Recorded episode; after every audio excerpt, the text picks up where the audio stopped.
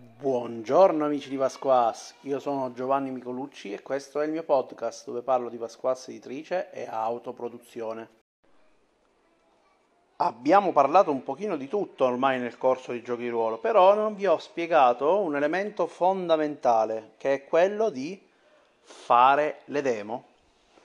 Chiaramente questo è il mio approccio, voi sarete sicuramente più bravi di me nel fare demo dei vostri bellissimi giochi eh, qui iniziamo a parlare di, eh, di, elementi fondamentali. Bisogna capire per prima cosa se il gioco che state per affrontare o comunque state presentando è un gioco per campagne lunghe oppure si tratta di un gioco per one shot oppure se si tratta di un gioco che comunque ha una serie di giocate però in un arco narrativo abbastanza breve, una, due, cioè tre, quattro, cinque sessioni di gioco.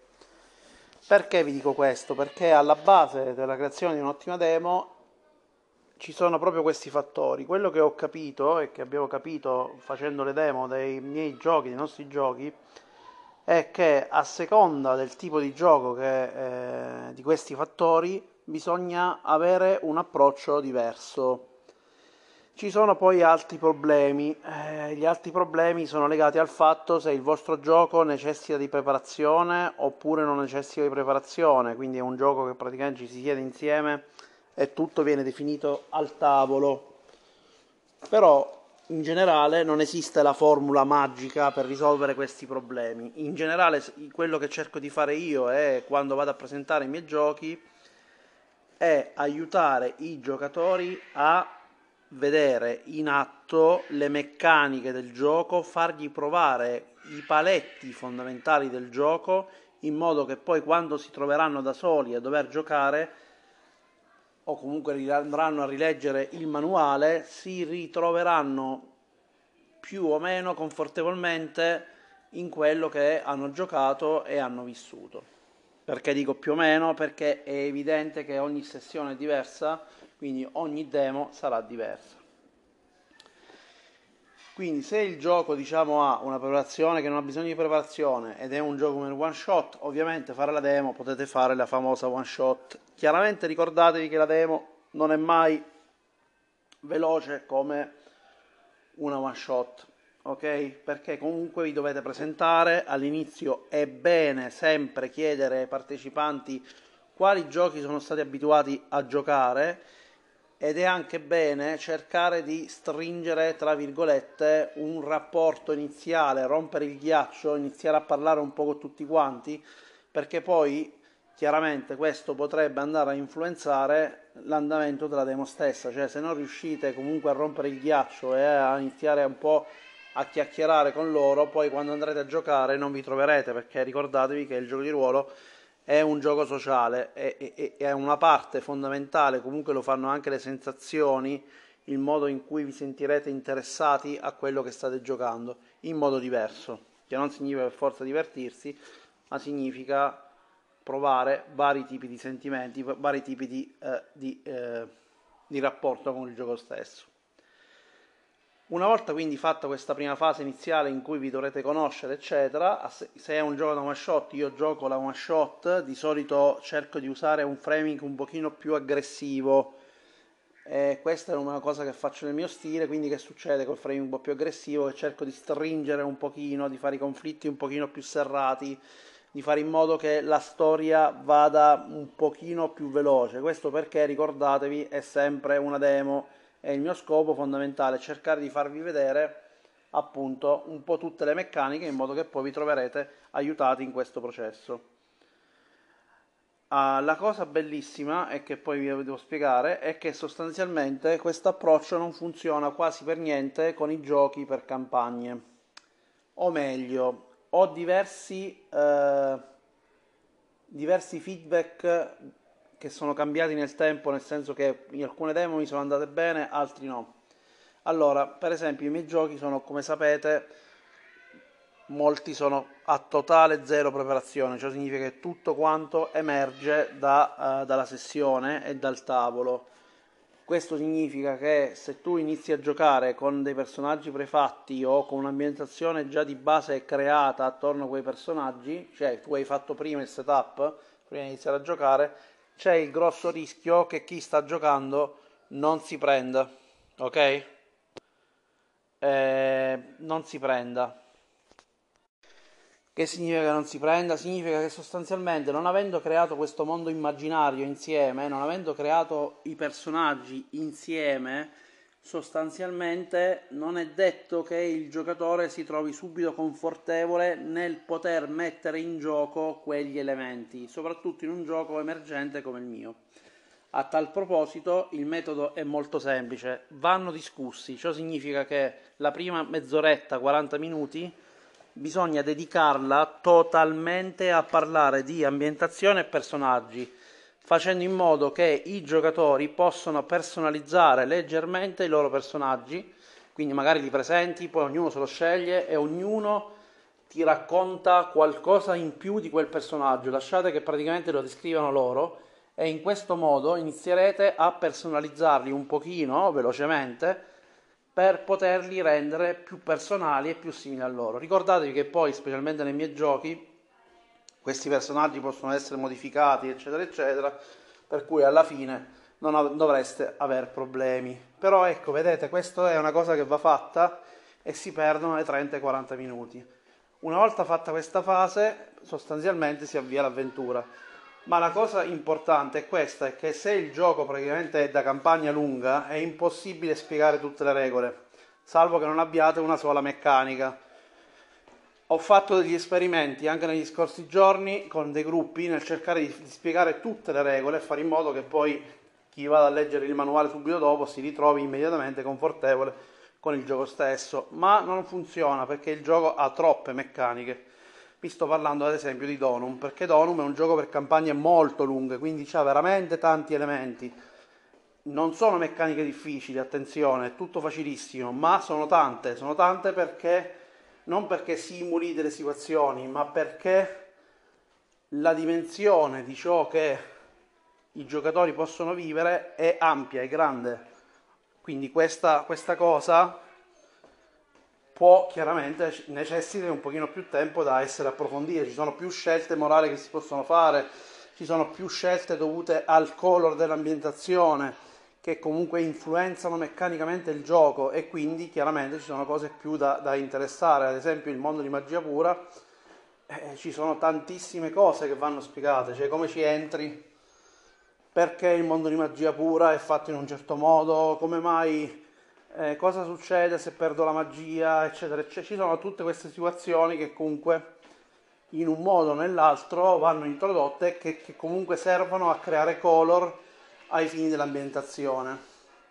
E quindi se voi mi mettete a spiegarle tutte non finirete mai. Quindi quello che, quello che è il mio approccio, che penso adotterò poi nelle demo finali, sarà quello di creare personaggi, spiegare l'ambientazione. Creare personaggi significa partire dai personaggi prefatti, ma comunque lasciarli personalizzare, modificare leggermente, ad esempio scegliere se sono, cioè cercare comunque di dargli una loro dimensione. Successivamente farli giocare in questa la, l'avventura. Ok, poi il fatto di giocare l'avventura, per esempio, Son of the Gods è completamente emergente. Cosa significa? Che non avete bisogno di preparare assolutamente nulla prima, perché sostanzialmente la situazione viene generata dai giocatori che avviano la sessione stessa. In, in Donum invece la situazione è un pochino diversa perché purtroppo ci sono c'è una questione che è vero che è tutto emergente, però c'è la questione principale che ci sono le fazioni. Le fazioni sono personaggi non giocanti, sono famiglie, sono gruppi, sono mondi, dimensioni, reami, tutto quello che, che vi viene in mente, ok? Queste fazioni hanno degli obiettivi e se praticamente questi obiettivi non li fate eh, venire fuori, non avrete poi modo di spingere il loro avanzamento. Cioè, loro agiscono per raggiungere un certo obiettivo, voi nel cercare di far raggiungere l'obiettivo chiaramente andrete ad intervenire nelle vite dei vari personaggi, dei vari protagonisti della storia.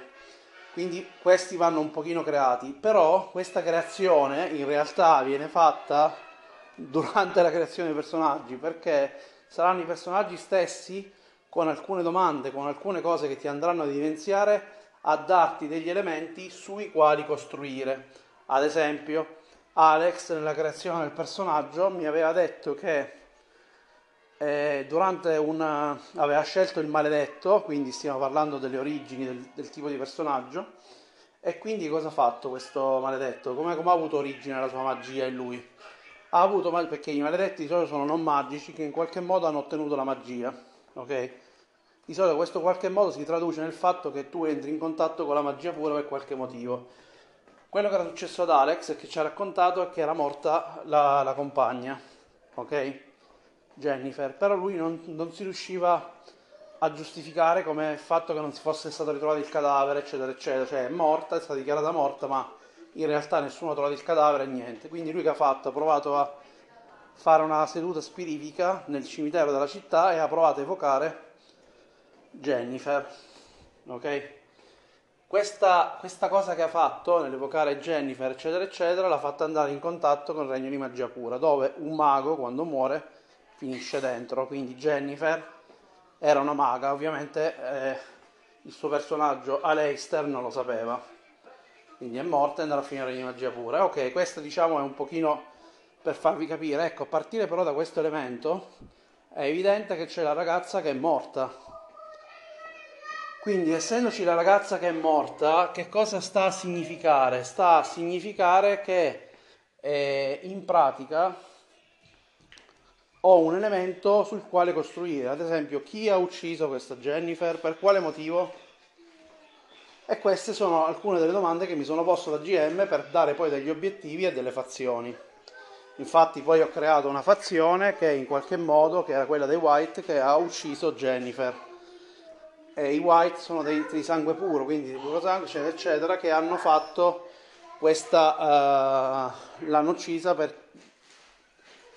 in un evento che non definisco totalmente adesso, perché le motivazioni poi le posso lasciare emergere durante la sessione. L'importante è però che ho dato un obiettivo, coprire il fatto che sia stata Jennifer a farla morire, eccetera, eccetera con questo meccanismo succede che poi il GM crea tutta una serie di situazioni iniziali, degli obiettivi, obiettivi che non devono essere nemmeno troppo focalizzati, non serve.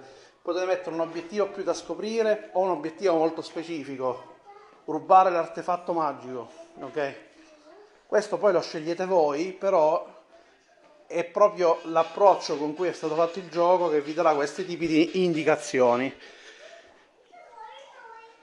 però questa, questa, cosa che vi ho spiegato serve soltanto a farvi capire che se state facendo il vostro gioco, il vostro gioco ha bisogno chiaramente di questi fatti di preparazione, ovviamente vanno inseriti all'interno e nella demo li dovete avere di base, però lasciate sempre degli spazi bianchi, che significa che, vedete, io ho dato delle situazioni, ma non vi ho detto come giocare l'avventura e quello su cosa verterà, perché poi quello verrà fuori in base a quello che accadrà nei personaggi, no? Per esempio potrebbe succedere che Alistair convinca gli altri a indagare sulla morte di Jennifer, eccetera, eccetera. Però la cosa fondamentale è questa. Cioè, dovete chiaramente creare quindi una demo, cercare di portare avanti la demo a seconda del tipo di gioco che avete progettato. Quindi, gioco per un one shot è chiaro che potrete mostrare tutto il gioco, però ricordatevi che la demo è più lenta perché perdete le prime mezz'ora per insocializzare con gli altri quindi magari fate un po' di framing più aggressivo, stringete un pochino i tempi, chiaramente specificate che lo state facendo, che non è una cosa normale, ma per cercare di fargli vedere tutto l'arco narrativo cercate di finirla. Se è un gioco che è per campagne, spiegate le regole che incontrano man mano. Spiegare le regole che incontrano man mano significa che man mano che incontrerete delle regole, che i giocatori devono utilizzare, quindi c'è il conflitto, ok, spiega il conflitto. Però magari il conflitto ha delle sfaccettature particolari, non spiegatele tutte, spiegate quelle che incontrate in base all'esito del conflitto, in base a quello che sta succedendo, in modo da non intontirli. Mm? E questo vi darà una grande mano per fare la demo e dimostrare il gioco. Come obiettivo finale, io do sempre, lo ripeto ancora una volta, quello di eh, cercare di orientare il giocatore sia a capire di cosa parla il gioco, a capire se comunque è qualcosa che gli può interessare, ma soprattutto a fare in modo che se si ritrova a giocare da solo e magari sta leggendo anche il manuale, gli possa essere utile per poi giocare lui, ok? Magari va a frugare dei dubbi che magari nel manuale per un modo o nell'altro non è riuscito a risolvere. Mm? Questo è l'approccio che va mantenuto eh, sulle demo. Tornando su Donum, per, per, preparare la demo, perché è un gioco molto, molto per campagne molto molto lunghe, cioè la, dovrebbe avere la sessione 0, cioè c'ha tempi veramente lunghi, se si fosse giocato diciamo normalmente, cioè significa che tu ti siedi e fai la demo senza preparare nulla, probabilmente nella prima sessione crei i personaggi, fai un pezzetto della prima scena e dopodiché hai finito e sei stato già 3 o 4 ore a parlare. La sessione successiva ovviamente poi l'avventura partirebbe, ma chiaramente significa che dovete fare demo di due giorni e normalmente non è possibile. Quindi che cosa succede? Quindi l'approccio che io vi consiglio è appunto quello che vi ho detto, un approccio graduale. Purtroppo se il gioco per campagne non potete presentare tutto, è inevitabile, però ho capito che concentrarlo confonde i giocatori, quindi cercate di fare le cose per quelle che vengono, mm? non vi preoccupate più di tanto. Lo specificherete che è un gioco per campagne e che tutta l'esperienza la proverete e eventualmente in alcune fasi o alla fine della sessione potrete spiegare elementi particolari del gioco, tipo io spiego sempre la magia pura, spiego la morte, spiego tutti questi concetti perché sono elementi di color e che comunque poi hanno delle funzioni all'interno della fiction stessa che viene generata dal gioco e dalle sue meccaniche. Per quanto riguarda, diciamo, questa puntata, nella quale vi volevo dare una mano a fare demo, e volevo dirvi che cosa ho dovuto fare su Donum per cercare di farvi capire qual è stato l'approccio che ho ottenuto, ma in particolare dirvi come per esempio eh, sia stato necessario fare un po' di materiale che a me non piace, però in generale l'abbiamo fatto per le demo, attenzione. Quindi che cosa ho fatto? Ho creato i personaggi insieme ai miei amici, abbiamo fatto la mappa della, della città, l'ho fatto insieme ai miei amici, abbiamo fatto il setup insieme. A partire dalla loro informazione sono andato a creare le fazioni almeno quelle che sono emerse, e le ho create seguendo le regole, eccetera, eccetera, e quindi le ho inserite in gioco e ho creato delle, delle situazioni, ma le situazioni che ho creato le ho create tutte a partire dagli elementi che mi sono stati forniti dai giocatori nella creazione dei personaggi, quindi una parte quella di Jennifer, poi c'è lo zio di Lawrence che è morto e anche lui è stato ucciso perché aveva scoperto che c'era qualcosa che veniva nascosto, una minaccia più grande che stava colpendo la magia, ancora non ben definita, e quindi è stato ammazzato. Poi ci sta l'altra informazione che viene da Harry, il padre, per esempio, è morto in un incidente. Lui non sa come è morto, nessuno gli ha detto come è morto. In realtà è morto all'interno della scuola, era un professore, ed è morto eh, nello stesso momento in cui è morta Jennifer, che era coinvolta. Cioè nella scuola c'è stato un incidente e sono morti sia il padre che Jennifer locazione che poi in realtà nella scuola c'è ancora, è protetta perché non è stata ancora disinfestata, eccetera, eccetera. Ci sono dei motivi dietro, ovviamente. C'è il magistero che sta indagando, i controllori, eccetera. E sono tutte informazioni che poi sono finite all'interno del gioco, ma sono partite da loro, quindi io non ho fatto altro che complicare quello che loro mi hanno detto. E quindi a partire da queste situazioni ho dovuto creare tutti questi elementi, questi elementi poi che ho fatto giocando con, con i vari giocandoli io li porto avanti. Quindi ci sta una setta che si chiama la setta de, diciamo dei non magici che hanno scoperto che praticamente hanno visto la magia, sono sfuggiti ai controllori, quindi questi non magici hanno scoperto che la magia esiste. Anche questo è emerso nella creazione dell'ambientazione. È stato un altro, sono stati i giocatori a definire questo evento. E quindi loro che cosa succede? Che loro stanno andando adesso nella scuola per cercare di prendere altri artefatti e hanno un obiettivo più a lungo termine che è quello di, eh, di, di, dai non magici diventare magici. Hanno iniziato a rubare degli artefatti e con gli artefatti hanno iniziato a usare la magia e, e poi adesso si vogliono... Ehm, si vogliono, eh, chiaramente vogliono prenderne altri, hanno scoperto la scuola, eccetera, eccetera. Quindi c'è sta questo obiettivo. Poi c'è la setta dei puri, che è praticamente una setta di persone alt- che vorrebbero che la magia fosse di pochi eletti. E anche loro hanno altri obiettivi all'interno della scuola e va a complicare un pochino la scena, quindi ce l'hanno in particolare con il maledetto, perché ovviamente potrebbe essere il capro espiatorio da essere utilizzato per far capire che la magia non può essere data a chiunque, perché sicuramente una persona che non è nata con la magia di base eh, non può avere le capacità di controllarla e finirà per fare del male al magistero. Noterete che praticamente gli obiettivi vedi, di queste fazioni sono sempre motivazionali forti, fuori di testa ovviamente in questo caso, però in generale hanno sempre delle motivazioni valide dietro, mai fine a se stesse. E, eccetera. Quindi c'è questa situazione abbastanza intrecciata, tutti i personaggi sono intrecciati in questo modo, stiamo solo seguendo le meccaniche, il famoso sistema a telaio di pettine del quale vi ho parlato in tutte le mie precedenti puntate. E niente, quindi questa è la situazione iniziale. Da questa situazione iniziale poi si va a sviluppare l'avventura. Avventura che poi emergerà nei, nei più disparati modi. L'ultima volta che ci ho giocato con i miei amici è emersa in un certo modo, ma se la giocate voi non è detto che emerga con lo stesso modo, magari si dedicheranno più verso la setta dei puri, oppure magari si gireranno più verso questa setta che sta attaccando la scuola. Non potete deciderlo e chiaramente non c'è niente per poterlo fare, se non che vedere quello che faranno poi i vari protagonisti quando accadranno le cose all'interno della scuola, perché chiaramente ci sono le azioni che le varie fazioni hanno e queste vanno avanti a prescindere, nel senso nei confronti della, della scuola o degli alunni stessi sarà poi ai giocatori vedere quale strada prendere, come, come direzionarsi.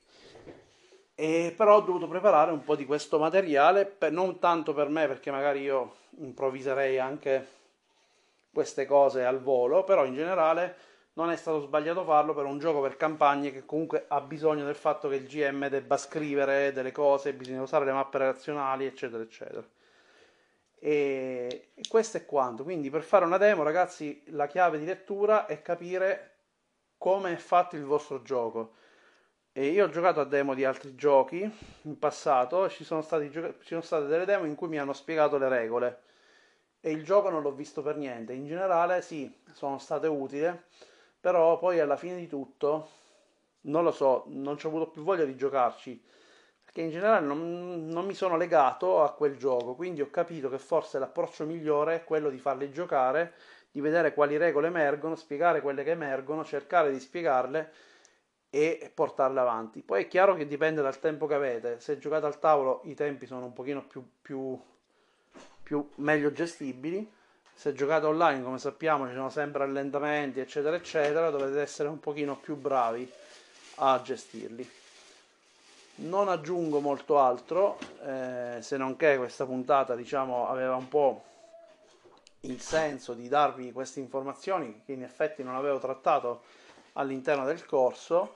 Come sempre, queste sono le mie opinioni, poi ognuno di voi troverà la strada migliore per farla, ci sarà quello che dirà ma io preparo l'avventura perché il mio gioco permette di farlo, oppure quello che mi dirà no, non serve a me, io vedo come emerge, facciamo il setup insieme e vediamo come va. Per esempio, quando ho giocato a Thompson con i ragazzi che mi hanno ospitato a loro insaputa all'interno della sessione, e il GM aveva scelto di eh, fare il setup completo di Thompson e avviare la sessione tutto quanto in modo eh, emergente. E in effetti, chiaramente ha funzionato tutto quanto alla grande, però poi alla fine di tutto siamo riusciti a giocare in effetti una sola scena, non siamo arrivati nemmeno alla prima scena di legame perché in effetti eh, sappiamo che Thompson è un gioco per archi narrativi, comunque campagne medie come lunghezza. Quindi ragazzi, non aggiungo tanto altro, eh, ancora buone feste. E niente, poi nei prossimi giorni organizzeremo altre demo di, di, di Donum, se volete unirvi c'è sicuramente Enrico che ne sta organizzando qualcuna. Probabilmente ne farò altre anch'io, basta che mi contattate e ci organizzeremo per poter giocare eh, insieme. Non vi dico quanto lavoro stiamo facendo io e Alex, e anche, devo ringraziare anche eh, Giuseppe per averci dato delle dritte, Enrico ancora una volta perché ci ha dato pure lui delle dritte, Antonio Micolucci, abbiamo lo stesso cognome non siamo parenti. e, e, eccetera eccetera e, ehm, insomma ragazzi grazie a tutti quanti perché ci state dando un grande supporto il manuale è diventato una bestia indomabile come dico io è il più grande manuale che ho scritto negli ultimi, negli ultimi, negli ultimi anni, direi. Ok? e quindi niente, vabbè, ci stiamo lavorando, ci sono ancora typo, ci sono ancora piccoli problemi, però in generale il manuale si capisce, è spiegato bene, dà, dà un sacco di informazioni e non solo dà un sacco di informazioni, ma ti dà proprio delle metodologie per poterle utilizzare nel modo migliore. Poi chiaramente nei download magari metterò anche questo materiale che abbiamo preparato per le demo, che potrebbe essere utile anche per un GM in erba, nel capire un pochino come si tira su una campagna, tipo un esempio di gioco sostanzialmente. E, ehm, e niente, se volete chiaramente leggere Donum, il metodo è molto semplice, basta iscriversi al nostro canale Telegram io ogni tanto lo ricondivido, o comunque se lo chiedete ve lo mando abbiamo bisogno di aiuto nel trovare typo, problemi di altro tipo, ci sono ancora purtroppo typo logici, cioè cazzate scritte, magari una parte diciamo delle cose che praticamente significano il contrario, eccetera, eccetera. Ci sono ancora questi piccoli problemini. Sono pochi, quindi non è che ne troverete 2000, se ne riuscite a trovare uno sarà una prova, però in generale ci sono ancora e stiamo cercando di, di risolverli manuale è grande, ve lo continuo a ripetere, sono 178 pagine più o meno. E, e quindi niente, non vi spaventate eh, perché sono 178 pagine, ma eh, principalmente eh, sono consigli un po' come in Dark Passenger dove trovate un sacco, un sacco di consigli su come poter fare delle cose, portare avanti delle, delle, azioni, si spiegherà come creare gli archi narrativi, come creare le fazioni, come creare i personaggi non giocanti, come creare le barre degli obiettivi delle fazioni, vi darà tutte le indicazioni sul telaio a pettine, vi darà tutte le indicazioni su come si fa a gestire la campagna, a portare avanti gli eventi, cioè ci sta un mare di, di informazioni che poi vi saranno utili lato GM per capire quello che sta succedendo. A livello di meccaniche, le pagine, diciamo proprio di vere e proprie meccaniche, saranno come sempre 4-5 in tutto il manuale. Quindi quello che vi voglio dire ragazzi è ancora una volta buone feste. Se volete venire a provare Deom contattateci. E ciao a tutti, alla prossima.